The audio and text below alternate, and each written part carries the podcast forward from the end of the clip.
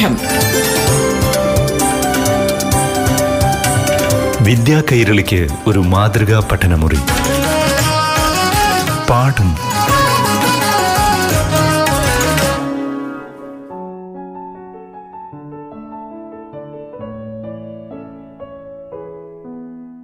പ്രിയപ്പെട്ട കൂട്ടുകാരെ നമസ്കാരം. പാഠം ക്ലാസ് മുറിയിലേക്ക് എല്ലാ കൂട്ടുകാർക്കും സ്വാഗതം. ഇന്ന് ആറാം ക്ലാസ്സിലെ ഗണിതശാസ്ത്ര പാഠത്തിലേക്കാണ്. പാഠം അവതരിപ്പിക്കുന്നത് Palakkad Kookkampalayam government U P സ്കൂളിലെ ഹെഡ്മാസ്റ്ററായ കൃഷ്ണകുമാർ എം എൻ. പ്രിയപ്പെട്ട കൂട്ടുകാരെ പാഠം റേഡിയോ ക്ലാസിന്റെ പുതിയൊരു എപ്പിസോഡിലേക്ക് ഏവരെയും സ്നേഹപൂർവം സ്വാഗതം ചെയ്യുന്നു. ആറാം ക്ലാസ്സിലെ ആറാമത്തെ അധ്യായം സംഖ്യകൾ എന്ന പാഠഭാഗത്തെ അടിസ്ഥാനമാക്കിയാകാം ഇന്നത്തെ ചർച്ചകൾ. ഗണിതശാസ്ത്രം എന്ന് കേൾക്കുമ്പോൾ തന്നെ നമ്മുടെ മനസ്സിൽ ആദ്യം ഓടിയെത്തുന്നത് സംഖ്യകളാണ്. സംഖ്യകളില്ലാത്ത ഗണിതത്തെക്കുറിച്ച് നമുക്ക് ചിന്തിക്കാനേ കഴിയുകയില്ല. ഭാരതത്തിന്റെ അഭിമാനമായിരുന്ന രാമാനുജൻ എന്ന ഗണിതശാസ്ത്രജ്ഞനെ ഏറ്റവും കൂടുതൽ ആകർഷിച്ചത് സംഖ്യകളും അവയുടെ പ്രത്യേകതകളുമാണ്. ഓരോ സംഖ്യയെക്കുറിച്ചും നാം കൂടുതലായി അറിയുമ്പോൾ അത്ഭുതപ്പെട്ടു പോകും. സംഖ്യകൾ ഓരോന്നും അത്ഭുതങ്ങളുടെ കൂടാരങ്ങളാണ്. ഈ അധ്യായത്തിൽ ഇത്തരത്തിലുള്ള ചില പ്രത്യേകതകളെക്കുറിച്ചാണ് നാം അറിയാൻ പോകുന്നത്. നോക്കൂ പാഠഭാഗത്തിന്റെ തുടക്കത്തിലെ പേജ് ഒന്ന് എടുത്തു നോക്കൂ. പേജ് നമ്പർ തൊണ്ണൂറ്റിയഞ്ച്. ഇവിടെ രസകരമായ ഒരു കളി പറഞ്ഞിട്ടുണ്ട്. ഇരുപത് പൊട്ടുകൾ കൊണ്ട് ഒരു ചതുരം നിർമ്മിക്കാൻ ആവശ്യപ്പെട്ടിട്ടുണ്ട്. നോക്കൂ ഒന്നാമത്തെ ചിത്രമായിട്ട് നിങ്ങൾക്കത് കാണാൻ കഴിയുന്നുണ്ട്. നോക്കൂ അവിടെ എന്താണ് ചെയ്തിട്ടുള്ളത്? അഞ്ച് പൊട്ടുകൾ വീതം നീളത്തിലും വീതിയിൽ നാല് പൊട്ടുകൾ വീതവും വെച്ചപ്പോൾ ഇരുപത് പൊട്ടുകളെ നമുക്ക് കൃത്യമായി ക്രമീകരിക്കാൻ കഴിഞ്ഞു. അത് ഒരു ചതുരത്തെയാണ് നമുക്ക് നൽകുന്നത്. ഇത്തരത്തിൽ ക്രമീകരിച്ചപ്പോൾ മനോഹരമായ ഒരു ചതുരമാണ് നമുക്ക് ലഭിച്ചത്. അപ്പോൾ നോക്കൂ അഞ്ച് ഗുണം നാല് എത്രയായിരിക്കും? ഇരുപത് എന്ന് കിട്ടി. ഇനി ഇതേ ഇരുപതിനെ തന്നെ മറ്റേതെങ്കിലും രീതിയിൽ നമുക്ക് ചതുര രൂപത്തിൽ അറേഞ്ച് ചെയ്യാൻ കഴിയുമോ? അതിന്റെ തൊട്ട് താഴെയത കാണിച്ചിരിക്കുന്നു. അല്ലേ? പത്തെണ്ണം നീളത്തിലും രണ്ടെണ്ണം വീതം വീതിയിലും വെച്ചപ്പോൾ ഇരുപതെണ്ണത്തിനെ നമുക്ക് കൃത്യമായി അടുക്കി വയ്ക്കാൻ കഴിഞ്ഞു. അതും മറ്റൊരു ചതുരത്തെ നമുക്ക് നൽകുകയാണ്. അപ്പോൾ എന്താണ് കിട്ടിയത്? പത്ത് ഗുണം രണ്ട് സമം ഇരുപത് എന്ന് കിട്ടി. ഇനി നോക്കൂ. ഈ കൊത്തുകളെയെല്ലാം അല്ലെങ്കിൽ ഈ പൊട്ടുകളെയെല്ലാം ഒറ്റ വരിയിൽ വയ്ക്കുമ്പോൾ ഇരുപതെണ്ണം നീളത്തിലങ്ങനെ ഇരിക്കുകയാണ്. അതിനെ ചേർത്തും നമുക്കൊരു ചതുരം ഉണ്ടാക്കാൻ കഴിയുന്നു. അപ്പോൾ ഇരുപത് ഗുണം ഒന്ന് സമം ഇരുപത് എന്ന് കിട്ടി. ഇവിടെ നമുക്ക് എന്താണ് മനസ്സിലായത്? ഇരുപത് എന്ന സംഖ്യയെ വ്യത്യസ്തമായ രീതികളിൽ പ്രതിനിധീകരിക്കാം എന്ന് നമുക്ക് ബോധ്യപ്പെടുകയാണ്. അല്ലേ? ഇരുപത് സമം അഞ്ച് ഗുണം നാല് അല്ലെങ്കിൽ നാല് ഗുണം അഞ്ച് എന്നെഴുതാം അതുപോലെ തന്നെ ഇരുപത് സമം രണ്ട് ഗുണം പത്ത് അല്ലെങ്കിൽ പത്ത് ഗുണം രണ്ട് എന്നെഴുതാം അതുപോലെ തന്നെ ഇരുപത് സമം ഒന്ന് ഗുണം ഇരുപത് അല്ലെങ്കിൽ ഇരുപത് ഗുണം ഒന്ന് എന്നെഴുതാൻ പറ്റും. ഇത് വളരെ രസകരമായ ഒരു സംഭവമായി നിങ്ങൾക്ക് തോന്നുന്നില്ലേ ഒരു സംഖ്യയെ തന്നെ വ്യത്യസ്തമായ രീതിയിൽ നമുക്ക് ഉണ്ടാക്കിയെടുക്കുക അതെങ്ങനെയാണ് എന്നാണ് നാം ഈ അധ്യായത്തിലൂടെ ചർച്ച ചെയ്യുന്നത്. ഇനി നോക്കൂ കൂട്ടുകാർക്ക് ഇരുപത്തിനാല് പൊട്ടുകൾ തരികയാണെങ്കിൽ നിങ്ങൾക്ക് എങ്ങനെയെല്ലാം ഈ രൂപത്തിൽ അറേഞ്ച് ചെയ്യാൻ കഴിയുന്നു? എന്ത് ചെയ്യാം നമുക്ക്? ഇരുപത്തിനാല് പൊട്ടുകളെ നീളത്തിൽ അങ്ങനെ വെക്കുക. അപ്പോൾ ഒന്ന് ഗുണം ഇരുപത്തിനാല്. ഒരു രീതി കിട്ടി. ഇനി എന്ത് ചെയ്യാൻ പറ്റും? ആ പന്ത്രണ്ടെണ്ണം നീളത്തിലും രണ്ടെണ്ണം വീതം വീതിയിലും വയ്ക്കുമ്പോൾ രണ്ട് ഗുണം പന്ത്രണ്ട് സമം ഇരുപത്തിനാല്. അപ്പോൾ മറ്റൊരു അറേഞ്ച്മെന്റ് നമുക്ക് കിട്ടി. രണ്ട് ഗുണം പന്ത്രണ്ട്. ഇനി നമുക്ക് എന്ത് ചെയ്യാൻ പറ്റും? ആ മൂന്നെണ്ണം വെച്ച് അറേഞ്ച് ചെയ്യുമ്പോൾ എങ്ങനെ കിട്ടും? എട്ടെണ്ണം നീളത്തിലും മൂന്നെണ്ണം വീതം വീതിയിലും വയ്ക്കുന്നു അപ്പോൾ മൂന്ന് ഗുണം എട്ട് സമം ഇരുപത്തിനാല് എന്ന് നമുക്ക് വീണ്ടും കിട്ടുകയാണ്. ഇനി നാലെണ്ണം വെച്ച് അറേഞ്ച് ചെയ്യാൻ കഴിയുമോ? കഴിയുമല്ലേ? എങ്ങനെയാണ്? ആ അതെ. നാലെണ്ണം വെച്ച് അറേഞ്ച് ചെയ്യുമ്പോൾ ആറെണ്ണം നീളത്തിലും നാലെണ്ണം വീതം വീതിയിലും കിട്ടും. അങ്ങനെ നാല് ഗുണം ആറ് സമം ഇരുപത്തി നാല് എന്ന് കിട്ടുന്നു. അല്ലേ? അപ്പോൾ നോക്കൂ ഇരുപത്തിനാല് എന്ന സംഖ്യയെ നമുക്ക് എങ്ങനെ മറ്റ് സംഖ്യകളുടെ ഗുണനഫലമായി എഴുതാൻ കഴിയുന്നു? ഒന്ന് ഗുണം ഇരുപത്തിനാല് രണ്ട് ഗുണം പന്ത്രണ്ട് മൂന്ന് ഗുണം എട്ട് നാല് ഗുണം ആറ്. ഇത്രയും രീതിയിൽ നമുക്ക് ഇരുപത്തിനാലിനെ പ്രതിനിധീകരിക്കാൻ കഴിയുന്നു. നോക്കൂ ഇരുപതിനെ നമുക്ക് എങ്ങനെയാണ് കഴിഞ്ഞത്? ഒന്ന് ഗുണം ഇരുപത് നാല് ഗുണം അഞ്ച് അതേപോലെ തന്നെ രണ്ട് ഗുണം പത്ത്. അപ്പോൾ ഒന്ന് നാല് അഞ്ച് പത്ത് ഇരുപത്. ഇവയെല്ലാം ഇരുപതിന്റെ സഹസംഖ്യകളാണ് എന്ന് നമുക്ക് പറയാൻ പറ്റും. അല്ലെങ്കിൽ ഇരുപത് ലഭിക്കാൻ വേണ്ടി നമുക്ക് ഉപയോഗിക്കാൻ കഴിയുന്ന ഗുണിക്കാൻ കഴിയുന്ന സംഖ്യകളാണെന്ന് മനസ്സിലായി. അതേപോലെ തന്നെ ഇരുപത്തിനാലിൽ നോക്കൂ. ഒന്ന് രണ്ട് മൂന്ന് നാല് ആറ് പന്ത്രണ്ട് ഇരുപത്തിനാല്. ഇങ്ങനെ മറ്റു സംഖ്യകളെ നമുക്ക് കാണിക്കാൻ കഴിയുമോ? മുപ്പത് പൊട്ടുകൾ എടുത്തു കഴിഞ്ഞാൽ നമുക്ക് എങ്ങനെയെല്ലാം കാണിക്കാൻ കഴിയും? മുപ്പത് പൊട്ടുകൾ നീളത്തിൽ മുപ്പതെണ്ണവും വീതിയിൽ ഒന്ന്. ഇനി നീളത്തിൽ പതിനഞ്ചെണ്ണം വയ്ക്കുമ്പോൾ വീതിയിൽ രണ്ട്. ഇനി നമുക്ക് മറ്റേതെല്ലാം രീതിയിൽ വയ്ക്കാൻ കഴിയുന്നു? അതെ കറക്റ്റാണ് പറഞ്ഞത്. നീളത്തിൽ പത്തെണ്ണം വയ്ക്കുമ്പോൾ വീതിയിൽ മൂന്നെണ്ണം വയ്ക്കാം. അല്ലേ? ഇനിയോ നീളത്തിൽ നമുക്ക് ആറെണ്ണം വയ്ക്കുമ്പോൾ വീതിയിൽ അഞ്ചെണ്ണം വയ്ക്കാൻ കഴിയുന്നു. അപ്പോൾ മുപ്പത് എന്ന് കിട്ടാൻ ഗുണിക്കേണ്ട സംഖ്യകൾ ഏതൊക്കെയാണ്?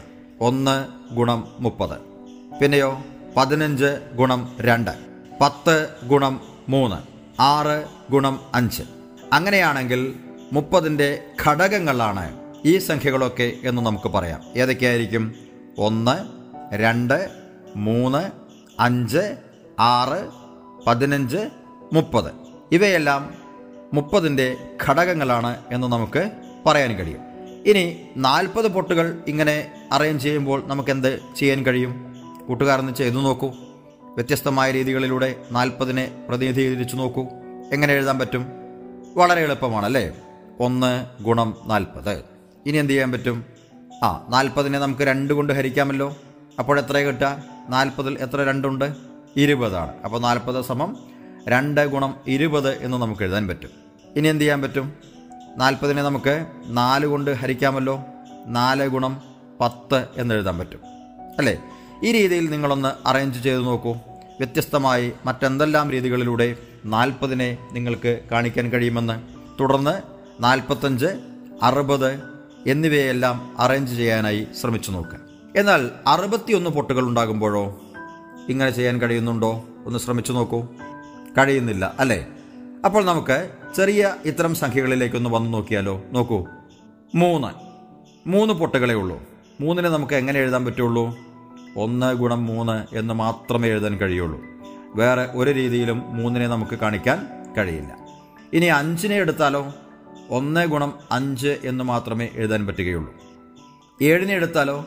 ഒന്ന് ഗുണം ഏഴ് എന്ന് മാത്രമേ എഴുതാൻ കഴിയുകയുള്ളൂ. പതിനൊന്നാണെങ്കിലും ഇതേപോലെ തന്നെ കാണിക്കാൻ കഴിയുള്ളൂ പതിമൂന്ന് പതിനേഴ് പത്തൊമ്പത് ഇരുപത്തിമൂന്ന് ഇങ്ങനെ പോകുന്ന സംഖ്യകളെല്ലാം അതേ സംഖ്യയുടെയും ഒന്നിന്റെയും ഗുണനഫലമായി മാത്രമേ നമുക്ക് കാണിക്കാൻ കഴിയുകയുള്ളൂ. അതായത് ഇത്തരം സംഖ്യകളെ നമ്മൾ മുൻപ് ചെയ്തതുപോലെ മുപ്പതിനെയോ നാൽപ്പതിനെയോ ഇരുപതിനെയോ ഇരുപത്തിനാലിനെ ഒക്കെ ചെയ്തതുപോലെ മറ്റ് സംഖ്യകളുടെ ഗുണനഫലമായി എഴുതാൻ നമുക്ക് സാധ്യമല്ല എന്ന് കാണാവുന്നതാണ്. അല്ലേ? അപ്പോൾ നമുക്ക് എന്താണ് ഇവിടെ നിന്ന് മനസ്സിലായത്?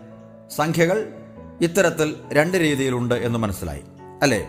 ഒന്നിന്റെയും അതേ സംഖ്യയുടെയും ഗുണനഫലമായി മാത്രം എഴുതാൻ കഴിയുന്ന സംഖ്യകളുണ്ട്. ഉദാഹരണം ഒന്ന് മൂന്ന് അഞ്ച് ഏഴ് പതിനൊന്ന് പതിമൂന്ന് പതിനേഴ് അങ്ങനെ പോകുന്നു. ബാക്കിയുള്ളതിനി കൂട്ടുകാർ കണ്ടുപിടിക്കുക. നൂറിന് താഴെ അത്തരത്തിലുള്ള സംഖ്യകൾ ഏതൊക്കെയാണെന്ന് കണ്ടുപിടിക്കുക. അതായത് ഒന്നിന്റെയും അതേ സംഖ്യയുടെയും ഗുണനഫലമായി മാത്രം എഴുതാൻ കഴിയുന്ന സംഖ്യകൾ നൂറിന് താഴെ ഏതെല്ലാം ഉണ്ടെന്ന് കൂട്ടുകാരെന്ന് കണ്ടെത്തുക.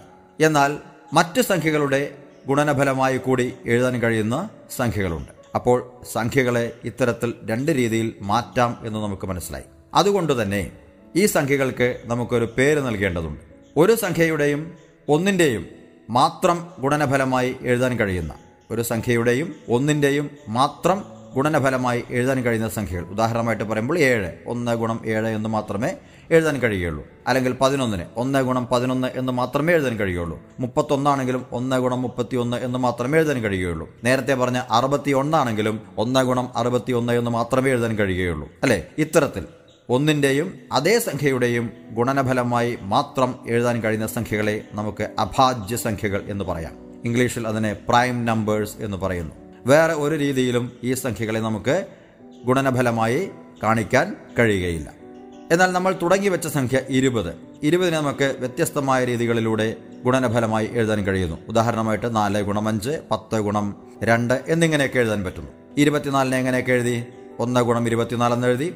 രണ്ട് ഗുണം പന്ത്രണ്ട് ആ മൂന്ന് ഗുണം എട്ട് അങ്ങനെ വ്യത്യസ്തമായ രീതികളിൽ നമുക്ക് എഴുതാൻ കഴിഞ്ഞു.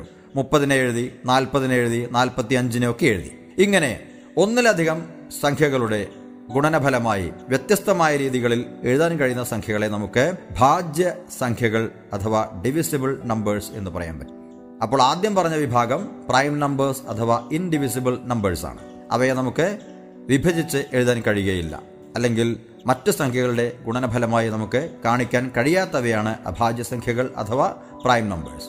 എന്നാൽ ഒരു സംഖ്യയുടെയും ഒന്നിന്റെയും ഗുണനഫലം അല്ലാതെ മറ്റു സംഖ്യകളുടെ ഗുണനഫലമായി കൂടി കാണിക്കാൻ കഴിയുന്ന സംഖ്യകളെയാണ് നമ്മൾ ഭാജ്യ സംഖ്യകൾ അഥവാ ഡിവിസിബിൾ നമ്പേഴ്സ് എന്ന് പറയുന്നത്. ഉദാഹരണം ഏതൊക്കെയാണ്? നാല്. നാലിനെ നമുക്ക് എങ്ങനെയൊക്കെ കാണിക്കാൻ പറ്റും? ഒന്ന് ഗുണം നാലെന്ന് എഴുതാം. അതുപോലെ തന്നെ രണ്ട് ഗുണം രണ്ട് എന്ന് എഴുതാം. അപ്പോൾ ഒന്നിന്റെയും നാലിന്റെയും ഗുണനഫലമായി കാണിക്കാം. അതുപോലെ മറ്റൊരു സംഖ്യയായ രണ്ടിന്റെ ഗുണനഫലമായും കാണിക്കാൻ കഴിയുന്നു. പാഠം.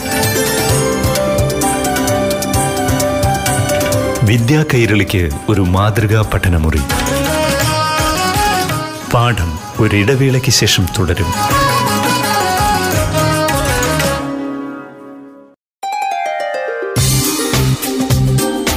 പാഠം വിദ്യാ കൈരളിക്ക് ഒരു മാതൃകാ പഠനമുറി. പാഠം തുടരുന്നു.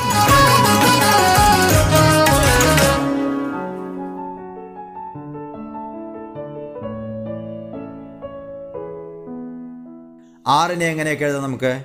ഒന്ന് ഗുണം ആറ് രണ്ട് ഗുണം മൂന്ന് എന്ന് എഴുതാൻ പറ്റും. അപ്പോൾ ആറ് ഒരു ഭാജ്യ സംഖ്യയാണ്. എന്നാൽ രണ്ട് എന്ന് പറയുന്ന സംഖ്യ ഒന്ന് നോക്കൂ. രണ്ടിനെ നമുക്ക് എങ്ങനെ മാത്രം എഴുതാൻ കഴിയുള്ളൂ? ഒന്ന് ഗുണം രണ്ട് എന്ന് മാത്രമേ എഴുതാൻ കഴിയുള്ളൂ. നോക്കൂ എന്നാൽ നാല് എന്ന് പറയുന്നത് ഒന്ന് ഗുണം നാലെന്ന് എഴുതാം രണ്ട് ഗുണം രണ്ടെന്ന് എഴുതാം. നോക്കൂ രണ്ട് നാല് ആറ് എട്ട് പത്ത്. ഇങ്ങനെ വരുന്ന സംഖ്യകളെ നമ്മൾ എന്താണ് പറയാറുള്ളത്? ഇരട്ട സംഖ്യകൾ എന്നാണ് പറയുന്നത്. അല്ലേ? അപ്പോൾ ഇരട്ട സംഖ്യകളിൽ രണ്ടൊഴികെ ബാക്കിയെല്ലാം ഭാജ്യ സംഖ്യകളാണ്. ബാക്കി എല്ലാ ഇരട്ട സംഖ്യകളെയും നമുക്ക് വ്യത്യസ്തമായ രീതികളിൽ ഗുണനഫലമായി എഴുതാൻ കഴിയുന്നു. ഇപ്പോൾ പത്തെടുക്കുകയാണെങ്കിൽ ഒന്ന് ഗുണം പത്തെന്ന് എഴുതാം രണ്ട് ഗുണം അഞ്ചെന്ന് എഴുതാം. പന്ത്രണ്ടിനെ എടുക്കുകയാണെങ്കിൽ നിങ്ങൾക്ക് എങ്ങനെ എഴുതാം? ഒന്ന് ഗുണം പന്ത്രണ്ട് ആറ് ഗുണം രണ്ട് അതുപോലെ തന്നെ മൂന്ന് ഗുണം നാല് എന്നൊക്കെ നമുക്ക് എഴുതാൻ കഴിയുന്നു. എന്നാൽ രണ്ടെന്ന് പറയുന്ന ഇരട്ട സംഖ്യയെ ഒന്ന് ഗുണം രണ്ട് എന്ന് മാത്രമേ എഴുതാൻ കഴിയുകയുള്ളൂ. അപ്പോൾ ഇരട്ട സംഖ്യകളുടെ കൂട്ടത്തിൽ വേറിട്ട് നിൽക്കുന്ന ഒരു സംഖ്യയാണ് ഏത്? രണ്ട്. അതായത് ഇരട്ടയായ ഒരേ ഒരു അഭാജ്യ സംഖ്യ മാത്രമേ ഉള്ളൂ. അത് രണ്ടാണ് എന്ന് കൂട്ടുകാർ തിരിച്ചറിയേണ്ടതുണ്ട്. മനസ്സിലായല്ലോ? അപ്പോൾ എല്ലാ ഇരട്ട സംഖ്യകളും ഭാജ്യസംഖ്യകളാണോ എന്ന് ചോദിച്ചാൽ നമുക്കെന്ത് പറയേണ്ടി വരും? നമുക്കതിനോട് സമ്മതിക്കാൻ കഴിയുമോ? യോജിക്കാൻ കഴിയുമോ? ഒരിക്കലുമില്ല അല്ലേ? കാരണം രണ്ടെന്ന് പറയുന്നത് ഒരു ഇരട്ട സംഖ്യയാണ് പക്ഷേ അതിനെ നമുക്ക് ഒന്ന് ഗുണം രണ്ട് എന്ന് മാത്രമേ എഴുതാൻ കഴിയുള്ളൂ. മറ്റു സംഖ്യകളുടെ ഗുണനഫലമായി എഴുതാൻ കഴിയാത്തതുകൊണ്ട് രണ്ട് ഒരു അഭാജ്യ സംഖ്യയാണ്. അപ്പോൾ കൂട്ടുകാർ മനസ്സിലാക്കേണ്ട കാര്യം എന്താണ്? ഇരട്ട സംഖ്യകളുടെ കൂട്ടത്തിൽ അഭാജ്യ സംഖ്യ ഏത് എന്ന് ചോദിച്ചാൽ അത് രണ്ടാണ്. അല്ലെങ്കിൽ ഏറ്റവും ചെറിയ ഇരട്ട അഭാജ്യ സംഖ്യ ഏതെന്ന് ചോദിച്ചു കഴിഞ്ഞാൽ അതും രണ്ട് എന്ന് നമുക്ക് പറയേണ്ടി വരും. ഓക്കെ?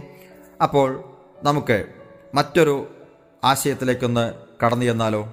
ഈ ഘടകങ്ങൾ എന്ന് പറയുന്ന ഒരാശയത്തിലേക്ക് നമ്മൾ ചെല്ലുകയാണ്. നോക്കൂ എഴുപത്തിരണ്ടിന്റെ ഘടകങ്ങൾ ഏതൊക്കെ ആണെന്ന് നമുക്കൊന്ന് പരിശോധിക്കാം. ഒന്ന് ഗുണം എഴുപത്തിരണ്ട് എന്ന് വേഗത്തിൽ നമുക്ക് എഴുതാൻ കഴിയും. അല്ലേ? പേജ് നമ്പർ തൊണ്ണൂറ്റിയാറിൽ കൊടുത്തിട്ടുണ്ട്. ഒന്ന് ഗുണം എഴുപത്തിരണ്ട്. ഇനി എഴുപത്തിരണ്ടിനെ നമുക്ക് രണ്ട് കൊണ്ട് ഹരിക്കാൻ കഴിയുമല്ലോ? എഴുപത്തിരണ്ടിനെ രണ്ട് കൊണ്ട് ഹരിക്കുമ്പോൾ കിട്ടുന്ന ഹരണഫലം എത്രയാണ്? മുപ്പത്തി ആറാണ് അപ്പോൾ എഴുപത്തിരണ്ട് സമം രണ്ട് ഗുണം മുപ്പത്തിയാറ് എന്ന് എഴുതാൻ പറ്റും. ഇനി എഴുപത്തിരണ്ടിനെ നമുക്ക് മൂന്ന് കൊണ്ട് ഹരിക്കാമല്ലോ.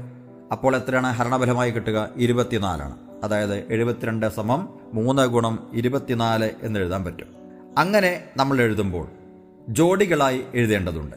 അതായത് ഏതൊക്കെയാണ് ആദ്യത്തെ ജോഡി? ഒന്ന് എഴുപത്തിരണ്ട് ഒരു ജോഡിയാണ്. പിന്നെ വന്നത് രണ്ട് മുപ്പത്തിയാറാണ്. പിന്നൊന്ന് വന്നത് മൂന്ന് ഇരുപത്തിനാലാണ്. പിന്നീട് വന്നത് നാല് പതിനെട്ടാണ്. പിന്നീട് ആറ് പന്ത്രണ്ട് എട്ട് ഒൻപത്. അപ്പോൾ എത്ര ജോഡികൾ ലഭിച്ചു? ഒന്ന് എഴുപത്തിരണ്ട് എന്ന് പറയുന്നത് ഒന്നാമത്തെ ജോഡി രണ്ട് മുപ്പത്തിയാറ് എന്ന് പറയുന്നത് രണ്ടാമത്തെ ജോഡി മൂന്ന് ഇരുപത്തിനാല് എന്ന് പറയുന്നത് അടുത്ത ജോഡി. അങ്ങനെ കണക്കാക്കുമ്പോൾ എത്ര ജോഡികൾ കിട്ടി? പുസ്തകത്തിൽ കൊടുത്തിട്ടുണ്ടല്ലോ ഒന്ന് രണ്ട് മൂന്ന് നാല് അഞ്ച് ആറ്. ആറ് ജോഡികൾ നമുക്ക് ലഭിച്ചു. ഇതുപോലെ നമ്മൾ നേരത്തെ എഴുതിയ സംഖ്യ നോക്കൂ ഇരുപത്തിനാലിനെ നമുക്കൊന്ന് ജോഡിയാക്കി എഴുതുമ്പോൾ എങ്ങനെ കിട്ടും? എങ്ങനെയാണ് കിട്ടുന്നത്? ഒന്ന് ഇരുപത്തിനാല് ഒരു ജോഡി. രണ്ടാമത്തത് രണ്ട് പന്ത്രണ്ട്. രണ്ടാമത്തെ ജോഡി. മൂന്നാമത്തത് മൂന്ന് എട്ട്. നാലാമത്തത് നാല് ആറ്. അല്ലേ? അപ്പോൾ നോക്കൂ ഇതൊരു രസകരമായ അനുഭവമാക്കി നിങ്ങൾക്ക് മാറ്റിക്കൂടെ? ഇത്തരത്തിൽ വ്യത്യസ്തമായ സംഖ്യകളെ എടുത്തുകൊണ്ട് അവയുടെ ഘടകങ്ങളെ ഇങ്ങനെ ജോഡി ചേർത്ത് എഴുതുക. അങ്ങനെ ജോഡി ചേർത്ത് എഴുതുമ്പോൾ ഏതെല്ലാം വ്യത്യസ്തമായ രീതിയിൽ നിങ്ങൾക്ക് എഴുതാൻ കഴിയും? ഒന്ന് ശ്രമിച്ചു നോക്കൂ.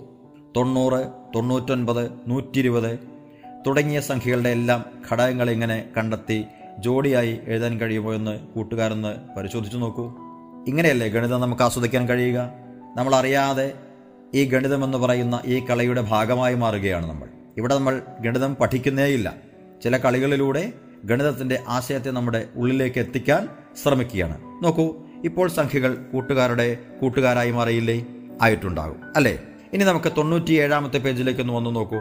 ഒറ്റയും ഇരട്ടയും എന്ന് കൊടുത്തിട്ടുണ്ട്. നോക്കൂ ഇരുപത് ഇരുപത്തിനാല് മുപ്പത് അങ്ങനെ കുറേ സംഖ്യകൾ നൂറ്റി ഇരുപത് വരെ ഇങ്ങനെ കുറേ സംഖ്യകളുടെ ഘടകങ്ങൾ കണ്ടുപിടിക്കുമ്പോൾ ഓരോന്നിലും എത്ര ഘടകങ്ങൾ ഉണ്ടെന്ന് നോക്കൂ. ഓരോന്നിലും കൂട്ടുകാർക്ക് എത്ര ഘടകങ്ങളാണ് കിട്ടിയത്? നോക്കൂ ഇരുപതിന്റെ ഘടകങ്ങൾ ഏതൊക്കെയാണ്? നമ്മൾ ആദ്യം കണ്ടതാണ്. ഏതൊക്കെയാണ്? ഒന്ന് ഇരുപത് രണ്ട് പത്ത് നാല് അഞ്ച്. അപ്പോൾ ഏതൊക്കെയാണ് വന്നത്? ഒന്ന് രണ്ട് നാല് അഞ്ച് പിന്നെ ഇരുപത്. ഇങ്ങനെ കിട്ടിയില്ലേ? ഇനി അതുപോലെ ഇരുപത്തിനാലിന്റെ മുപ്പതിന്റെ ഒക്കെ എഴുതി നോക്കൂ.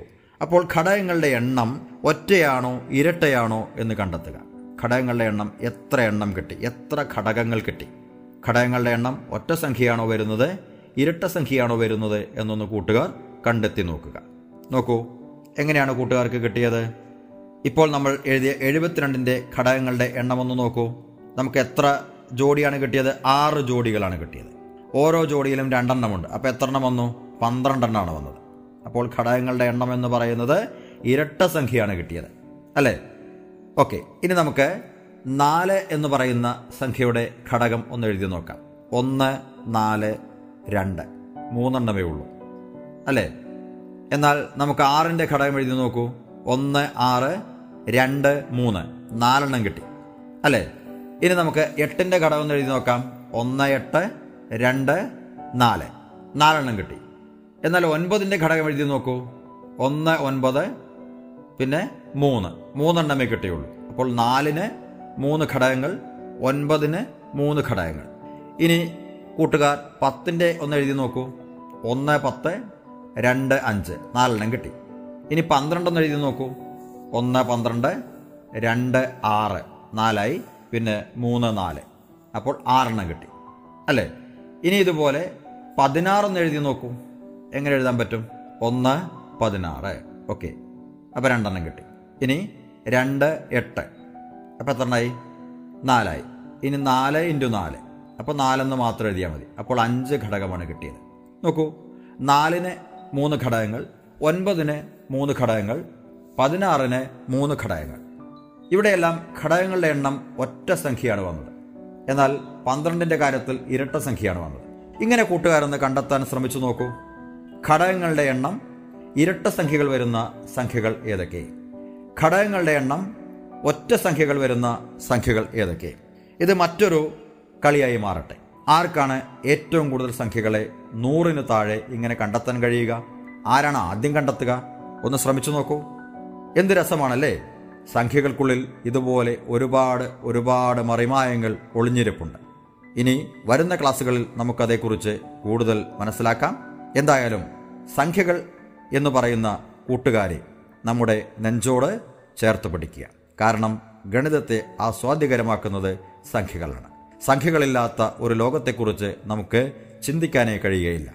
സംഖ്യകളെല്ലാം കൂട്ടുകാരുടെ കൂട്ടുകാരായി മാറട്ടെ എന്ന ആശംസയോടെ ഇന്നത്തെ ക്ലാസ് ഇവിടെ പരിസമാപിക്കുന്നു. പാഠം. വിദ്യാ കൈരളിക്ക് ഒരു മാതൃകാ പഠനമുറി. പാഠം